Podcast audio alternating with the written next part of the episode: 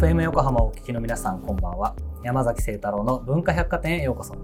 パーソナリティを務める聖太郎デザイン代表アートディレクターの山崎聖太郎です。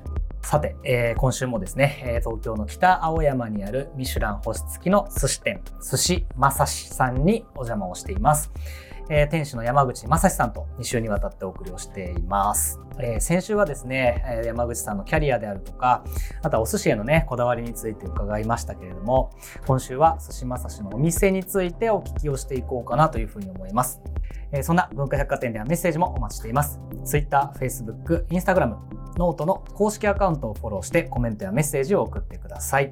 それでは山崎清太郎の文化百貨店今夜も開店です。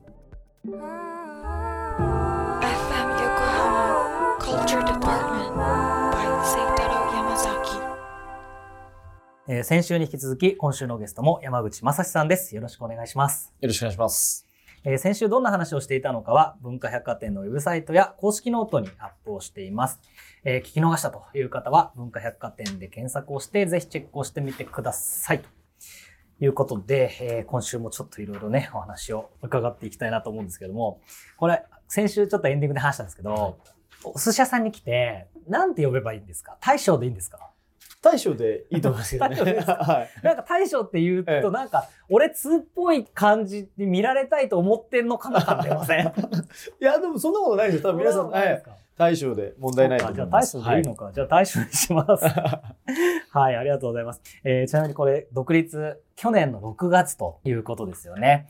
えー、寿司正し、そして、えっ、ー、と、12月にミシュランの星獲得ということなんですけれども、えー、独立して、こう、一番大きかった変化って何かありますか？まあ、変化は一番は気持ちのところですかね。ありがちなっていうか、そのありきたりな言葉になっちゃうかもしれないですけど、やっぱお客様への感謝はすごく大きかったですかね。やっぱりコロナ中のオープンっていうのもありましたし、やっぱりその全然、なんですかね、まあ、まあ、本当無名なところからっていうか、お客様が来ていただいてっていうところでやっぱすごい感謝しかないなっていうのはすごく、はい、まさにコロナ中って、お客さんが来てよかったんです。なんかもうどっちが正しかったんだろうと思って、はいはい。わかります。お店側としてはやっぱり来てもらった方が嬉しい、はい、嬉しいは嬉しいですよね。なるほどね。そうですね。そうなんかねあの辺の価値観もねちょっと揺らいだ感じはありますもんね、はい、そうですね。そのお店メインとなる9席ですかねカウンターが、はい、あとは4名用の個室で構成をされているということなんですけれども、はい、これお店作りのちょっとこだわりみたいなものを教えていただけますか？はい。最初あのカウンターに関しても L 字のカウンターとかいろいろあったんですけど、うん、せっかくその一直線で1枚板が入れるスペースがあるってことだったので、うん、まあ、そういったところでもカウンター1枚板を入れようっていうところでそうですねこだわって。で施工会社の方がすごくあのいい方だったので、うん、いる市民になって聞いてくれたりあと提案してくれしていただいて、でそこでまずあのカウンターのその9名様ですね入る国産のヒノキの1枚板ですね、なんかすごく珍しいみたいで普通はその曲がって育っちゃったりとかするみたいなんですけど、そのまままっすぐ育ってる、そうですねカウンターですね。あったその店内っていうのはやっぱりまあ清潔感がある、うん、まあ、そういったところもすごく施工会社の方が考えて作ってはい、くれたところでありますかね。これなんか回数とかって何かあるんですか？お寿司屋さんって。あのまあいろいろ、まあ、銀座とかだとやっぱり上の方にもあったりとか、はい、あると思うんですよね。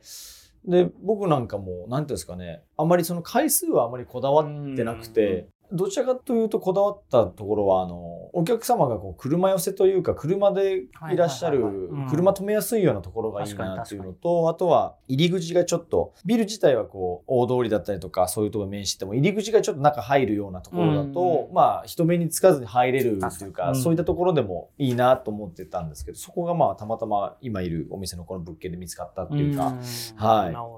そうするとこう結構イメージ通りにそうですね。はい。これカウンターって本当ストレートだったり、はい、L だったりい。ろいろあるじゃないですか。はい。これなんかやっぱやりやすさやりにくさはあります、ね、あります。すごくあります。はい。あの L 字の方がやっぱりやりやすさはあるとは、はい。あの、行ったり来たりが、そうですね。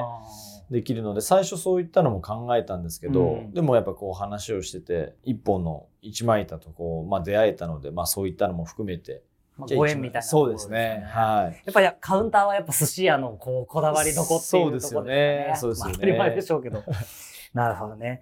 まあ我々、カウンターの中に入ることは基本的にはないので、はいまあお客さんとしていつもこう職人さんの、まあ、仕事ぶりであるとか、あと所作であるとか、めちゃめちゃ美しいですよね。無駄がないというか。ありがとうございます。はい。意識しながらやっぱり作られてるんですか？でやっぱ見られるっていうのは、まあ、常に意識はしてますかね。その、まあ、やっやっぱり自分とかもそうですけど、カウンターの方に実際座ってみてとか、うん、ああ、なるほど。目線がどういうふうに目線がどういうふうにあれなのかとか、うんまあ、お店汚れてないかなとか、はいそういうのも含めてなんですけど、やっぱそういうのはすごく意識してますね。なんかお寿司って結構そういう意味では珍しいなと思ってて、はい。普通はまあ作って出てくるじゃないですか。サーブしてって。はい。で、それが全部一体になってますんで、はいその料理する方とサーブする方と、プロセスまで見せるっていう。はいはい。で、なんかすごいなんだろう、それゆえだけど出てくるものは結構シンプルだったりとかしてて、はいはいで、すごい芸術性が高い食べ物だなと僕思ってるんですけど、ありがとうございます。なんかそれって結構あれですか、やりにくくなる時とかってないですか？僕だとデザインとかなんか物を作ってる時、はい。プロセスは見せたくないですよね、基本的に。あはいはいはいはいやっぱり、はいはい上がりをベストな表情で出す、出すみたいな。はいはいはいまあ、これが多分ほとんどだと思う。はいはい。まあまあでも僕らもやっぱりそういう部分はあるかもしれないですね。逆にいい見せ方をする場合も最近のお店ではあるかもしれないですよね。その例えば目の前でさばくとか、はいはいはいじゃあ例えばえーさばくにしても内臓の部分は取り除いて溶いてとか、その見せる度合いのところはあるかもしれないですかね。まあいろいろでもまあ基本的にでも一緒だと思いますね。うんやっぱ完成形を見ていただいた方ができれば、そうですよね。そうですね。うんそれはありますね。なはいあ、なんかちょっと気になったの、いろいろ聞いてってもいいですか？もちろんです。それこそ、なんか、お寿司、インスタグラムとかめっちゃあるじゃないですか。はい。写真撮るのはどうなんですか？僕は楽しく食事していただきたいっていうのもあるので、料理がおろそかにならない範囲で、はいはい。あの、もうそのまま写真をずっと撮り続けられちゃって、お寿司が乾くとか、ねお寿司の温度が変わっちゃうとか、表情変わっちゃうとか、料理が冷めちゃうっていうのはちょっと、うん、辛いですね、ご遠慮、そうですね、ん願いたいんですけど、まあ、パッて写真撮って召し上がっていくぐらいだったら、うん全然、はい。まあ、それでね、また広がったりもそうですね。今なんかはそうですね。なるほどね。ありがとうございます。ちなみにまあ今ね、あのプロセスのお話もありましたけれども、そのカウンターでお客さん的にもあるのかな？なんかこう、何喋ろうみたいなはい。のとか、なんかお互いあんのかなと思うんですけど、なんかそういうのって、いわゆるそのトークの部分っはい。てなんかありますか？意識してたりするんですか？えっ、と、お店のスタイルにもよると思うんですけど、えっ、と、職人さんによっては、寿司を食べに来てるから、会話をする必要ないっていう板前さんもいるかもしれないですし、会話を楽しむ板前さんもいると思うんですけど、僕はどちらかというと、やっぱ、まあ、会話もししたりとか、まあうん。そのリラックスして食べてほしい、召し上がっていただきたいっていうのがあるので、僕の方からこう話しかけるのもそうですし、うん。あとはお客様からも話しかけられても、はいはい。全然。別にはい。なんか今話しかけんなみたいなことはあんまないんですか？今話しかけんなよって話しかけられないようなオーラを作るのもまた、ああ、なるほどね。やっぱ最初の頃そういうのを勉強というか先輩から板前は話さなきゃいけないけど今こう話すなよじゃないですけど、うん今は今集中してるよみたいなこうなオーラ感を出すのも一発の板前だからっていうふうに言われたとことはあります。はい、はい。やることいっぱいあって大変ですね。ああそうですね。うん。喋りもやらなきゃいけないし、はい料理もやらなきゃいけないし、で、ね、朝も早いだろうし、でも夜もね、結構深かったりとか、そうですね。結構大変じゃないですか？そうですね。まあ大変っちゃ大変ですけど、うんでもなんかこう、僕なんかはやっぱり、まあオープンして間もないっていうのもあるので、やっぱ目の前いらっしゃっていただいたお客様に、まあ、満足して帰っていただきたいという気持ちの方が強いですかね。ねそこにこううん必死になってるっていうか、今はまだそのオープンしたばっかりですし、そこばっか見てるっていうのはあるかもしれないですね。なるほど。はいこれなんかスタッフの方って、はい。皆さんいいらっしゃるじゃないですか。はい。これ、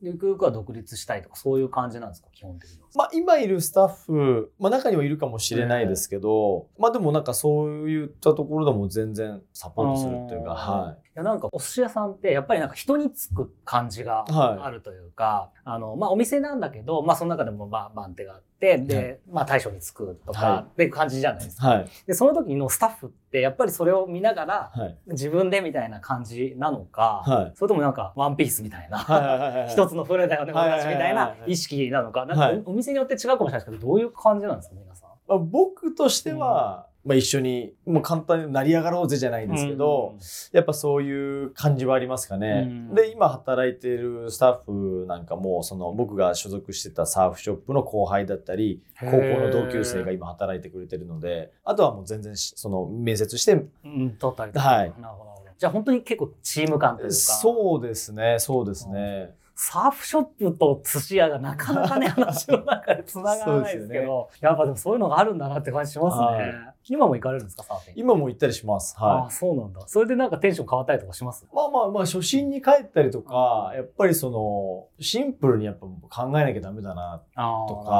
まあ本当サーフィンとかってやっぱそういったところがやっぱあると思うんで。まあ、空になるような感じですね。そうですね頭の中がね。はいなるほど。ありがとうございます。えーそれではここで一曲いきたいと思います。山口さん、曲紹介お願いします。はい。レッドホットチリペッパーズのカリフォルニケーション。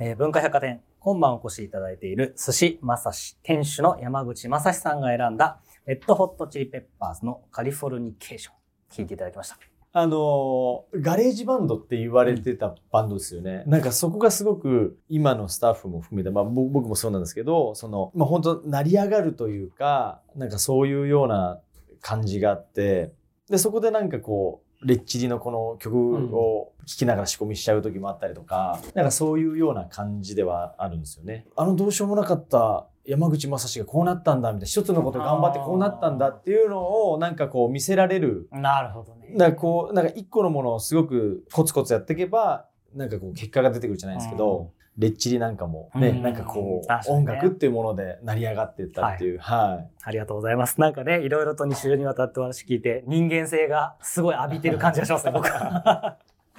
ありがとうございます。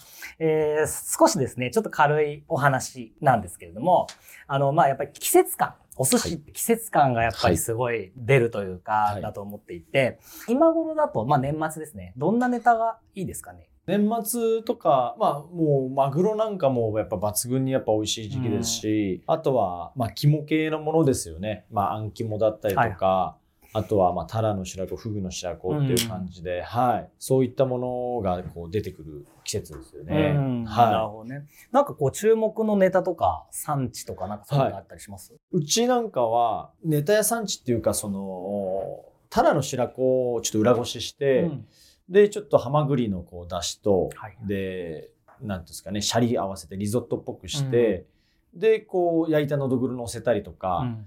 まあ、そういう感じでちょっとまた一品として価値のあるというか、うんうんうん。まあ、注目しているネタや産地とまた話が別になっちゃうかもしれないんですけど、うんうんうん。なんかこううちがおすすめ去年もやってすごく評判が良かった一品としてこう、うんおすすめできる一品になる感じですかね。なるほどね、はいやっぱこう試しに出してみて、はいお客さんのなんか評判が良くて、じゃあこれちょっと常設でみたいな。そういうそういうのは流れはやっぱはい、ありますあります。はい。これ逆に誰も認めてくれないけど、はい俺は絶対いいと思ってるみたいな、そういうパターンもあるんですか？あ、そういうパターンもありますね。そのうち時代がついてくるいや、いや、そんなことはないんですけど、でも、あそれはもう単純に自分が、なんていうんですかね、ちょっと違ったのかな、っていうか、うんいい意味で音楽だったり、曲だったりとか、あとファッションと一緒かもしれないですけど、やっぱ料理もその時のトレンドとなる味だったり、見せ方だったり、うん表現の仕方っていうのはいは常に勉強してなきゃいけないんんだなと思ってるところがありまして、それをうまく時代と合わせられて料理にできたら、お客様の反応もいいと思うんど。で。なるほどね。で、なんかそういう意味では、お寿司屋さんって結構いろいろなスタイルがあったりとか、、はいろんなところでいろんな方いらっしゃるじゃないですか。はい。そういうなんか研究というか、はい。いろいろ行かれたりとかもするんですか？あ、食べに行ったりします。はい。。あの、ジャンル問わずいろいろ食べには。は。はいそれでそこからじゃあなんかインスピレーションを受けてあなんかそうですねはえインスピレーションソースって一番何が多いですか？それこそ美術館行かれたりとか、はサーフィン行かれたりとか、はいい、ろいろあると思うんですけど、はい。え、やっぱり、まあ、有名なお店だったりとか、気になってるお店とか、もう食べに行くのが一番ですかね。なるほどねそうはいそうやってこっそり行くんですか？あお寿司屋さん全全然もう、あの、名乗ったりもそうですし、うん。あとはその、なんか、つながりがあってとか、はいそれで行くような形ですかね。なるあ、ほどね、はい。えすごいもうどうでもいい話ですけどお寿司屋さん同士で仲いいんですか、お寿司屋さん同士で仲いいと思います。いい方たちもいたりとか、その、あ、こことここ繋がってるとかそういうのもありますし。やっぱそういうのははい普通にあるんまです。そうなんだ。ありがとうございます。あとね、あの、お寿司回りっていうんですかね、はい結構その言葉とかことわざみたいなものだったりとか、いっぱい言葉があるじゃないですか。はい基本は紙みたいな話だったりとか、あの、違いは玉に出るとかですね、はい玉に始まり玉に終わるみたいな。はいは こういうのって、なんか、やっぱり意識されるんですか？いそこに違いが出るなっていうのはあるかもしれないですね。うんそのやっぱり一仕事してる、例えば卵焼きとかはそうだと思うんですけど、うんやっぱりもう本当に仕事しているものだと思うんですよ。うん。マグロとかはマグロの熟成度合いだなんだとかってあるかもしれないですけど、もう本当卵焼きとかなんかもこうもろにそのお店の特色だったりっていうかやっぱ出ると思うんで、まあそういうのはありますかね違い意識というか、まあ、そういうところに出るっていうのはありますかあねーじゃあもう、はい卵では負けられないみたいな。勝勝負どこというか、はいっていう感覚はあるんですか？いろいろあるとは思いますけどね、うんまあ卵焼きとかもやっぱりその一つですし、うんお醤油しかりでもそう何でもそうですよね。確かにね。お醤油もね、仕込みます紫がとかねからね、いろいろ見ますしそうですね。そう、なんか、一番最初に僕、お寿司屋さん行った時に、あ、醤油ってつけないんだって思った、思ったのを思い出しました、そういえば。はいはいなんか、イメージ、ずっとね、あの、ちっちゃい頃から食べてる、お醤油皿があって、そこにぴょってつけてペッて食べるみたいな。ええで、どっち向きにつけるかとか、そういう話じゃないですか。はい。なんか、お醤油ってつけないんだっていうのは結構衝撃だったのを思い出しましたね。ああ、確かに結構お客様もそうですねう。んおっしゃいますね。これちなみになんか、あれですか？どういう世代の方が多いというか？えーもう本当幅広く70代の方もいらっしゃったり、うもうそれこそ60の方もそれこそ同年代のまあ40下のはいはい30とか、もう本当結構幅広くいらっしゃっていただいてるかなっていう。一番若いのってはいくつぐらいですか、だからいくつぐらいからこういうお店って来る感じになるんだろうと思って。まあうちはまだ本当1年足らずなんであれですけど、今のところはやっぱり30代半ば後半の方が多いかもしれないですあーやっぱそうなんですね20代の方はいらっしゃったりとかはないですかね。やっぱそういうなんか人生のあれもあるのかもしれないですよね。そういう。ですよね。ほどね。ありがとうございます。ちなみにまあさっきの玉の話じゃないですけど、はいなんか職人目線で、はいここ見とけみたいな。寿司屋行ったらはいここ見とけみたいな。あります？うわ、すごい難しいですね。どこ見ます？一番最初行って、えお寿司屋さん行くじゃないですえ。か。はで、初めてのお店で知り合いでもないです。い。はい。はい。どまずどこ見ます？人によってはまあ店舗見たり、お店の中見たりとかいろいろあるかもしれないですけど、僕はなんか小肌が好きなせいか、小肌はどんな感じなのかなって見ちゃいますかね。そうか。やっぱそこはなんだろう。自分の好みの。もう好み部のどんな感じであれすんのかな、仕込んでんのかな、うんみたいな、そういうところですかね。お客さんとして、なんか、あ、この人分かってるなってはいなるのは何をやればいいですか、これでもね、聞きたい人いっぱいいると思うんですよ。ああ。そんなしょっちゅうね、お寿司屋さんにはい人もそんなに多くないと思うんで。いや、なんか、板前さんたちは、あ、今日よろしくお願いしますみたいな感じの方が意外と、ああ、なるほど、なるほど。あこちらこそっていはいはいはいう感じなのかもしれないですし、そうねなんかこう、あ、この人食べ慣れてるからこうだっていうのもないのかもしれないですし、はいはい難しいですね。難しいですよね。すごい難しい。お寿司の人ってたまにそういう方もいらっしゃるじゃないですか。はいはいわかりますめちゃめちゃ詳しいから、はなんかね、どれが正解なのかなって思っちゃんそうですね。。なんですかね。和田は何日目とかって言われれば知ってるなとかってね、あるかもしれないですけど。まあ、素直にこうみんなで楽しもうということですね。ねはい、ありがとうございます。えーそれでは最後のパートですね。あの、僕がですね、あの、いろんな、まあ、デザイナーとかアーティストとかいろいろ活動しているんですが、えー僕、山崎聖太郎とコラボレーションするとしたら、どんなことをしてみたい、もしくはできると思いますか？ね、すごくいや難しいなっていうか、デザインと、サーフショップですかね。ああ、なるほど。サーフカフェですね。サーフカフェね、寿司サーフ、すごい僕今日響きましたけどねあ。あ、はすごいキャッチーじゃないですか。い、はい。だけどやっぱりなんか通じるものはやっぱあるそうですね。確かにそうですね。うん精神性も含めて。はい、こう空間を僕らは空間は作れないので、うんデザインできないんで、でもこう実際のものはね、うん料理として提供できるので、やっぱそういったところでは今おっしゃってたようにコラボレーションできることだなって思いますね。ね、なんかカルチャーとしてなんか生み出せたら面白いなっていう感じはしますよね。あそうですねおっしゃる通りですね。うんそうですね。ありがとうございます。そして、えーこの番組のコンセプトが文化百貨店という架空の百貨店なんですけれども、えーバイヤーとして一角を与えられたらどんなものを扱いたいですか？やっぱりまあお寿司は扱いたいですかね。もうそこだけですかね。ですね。ありがとうございます。ええはい、えー、2週にわたって山口正史さんとお送りをしてきました。えー、東京というね、あ、東京っていいですよね。こういろんなお店があって。そうですね僕、お寿司屋さん行く帰りに毎回思うんですよ。僕、めちゃめちゃ海外出張多くて、いろいろ展示したいとかいろいろで行くんですけど、もう2日以上、2泊以上するときは僕、炊飯器持ってます。で、朝ごはんはなしにして、お部屋でご飯炊いて食べてるんですけど、やっぱなんか食はい。が、なんか他の部分は結構いろいろ我慢できるんですけど、なんか食だけはやっぱり無理だなって思いますもんね。日本最強だな、東京最強だなってね、いつも思ってますけれどもね。はい。まあそんな、そんなこんななんですけれども、はい今ね、あのコロナもあって、それこそデリバリーとか、あとテイクアウトとか、まあいろいろ広がっていったりとか、まあお寿司屋さんもね、いろいろ取り組みされているところもはい多いじゃないですか。えそんな中で寿司まさし、これどんな存在でありたい。どんなことをやっていこうとかってありますか？まあ寿司屋として、まあ飲食店として、まあ楽しんでもらえる、当然食事あってお寿司あっての話なんですけど、こう居心地いい空間、楽しんでいただく食事とか、まあそういう存在でありたいなってやっぱ思いますね。そのやっぱりレストランのいいところっていろんなストーリーがあると思うんですよね。そのプロポーズとか、誕生日とか、、はいいや今日は自分へのご褒美でとか、やっぱなんかそういった時にこう選んでいただけるようなっていうか僕らがこう力になれる力になれるというか何ていうんですかねそんなもう大セーターではないんですけどこう使っていただけるような存在でいたいっていうのはやっぱすごく思いますね。ねまあはいじ人生のこう大事なところに寄り添うようなそうですねはいそういうお店ってことですよね。ありがとうございます。それでは最後に今後の予定、計画していることがあれば教えてください。はい。まあ、世界を相手に商売したいっていうのがあるのでお寿司という文化をまあ世界に発信していけたりしたらいいなとすごく思いますね。はい。全然あれですけど、なんか世界でお寿司ってなんか全然違った感じに進化してるじゃないですか。はい。カリフォルニアロールしかり。はい。僕前にロンドン行ったら、はい。なんかブラックライトで、ええ。なんか回ってたんですよ、お寿司が。ほクラブみたいな感じで。うなんか、お寿司って今どういう風になってるっていうか 世界で。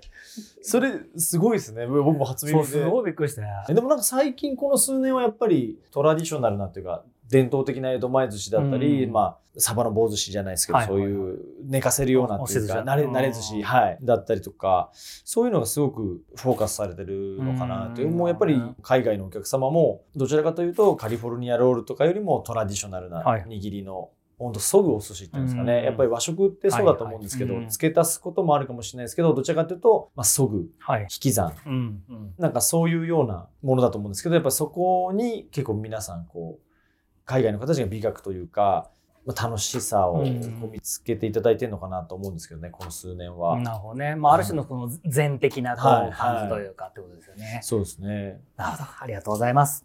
えー山口さんとのトークは文化百貨店のウェブサイトと公式ノートでレポートをしますので、ぜひチェックをしてみてください。ということで、今回のゲストは、東京北青山にあります寿司まさし店主山口正史さんでした。ありがとうございました。ありがとうございました。えーということで、2週にわたって山口正史さんとお送りをしました。あの、あれですよね。なかなかこういうお話をお寿司屋さんに聞くことないと思うんですよね。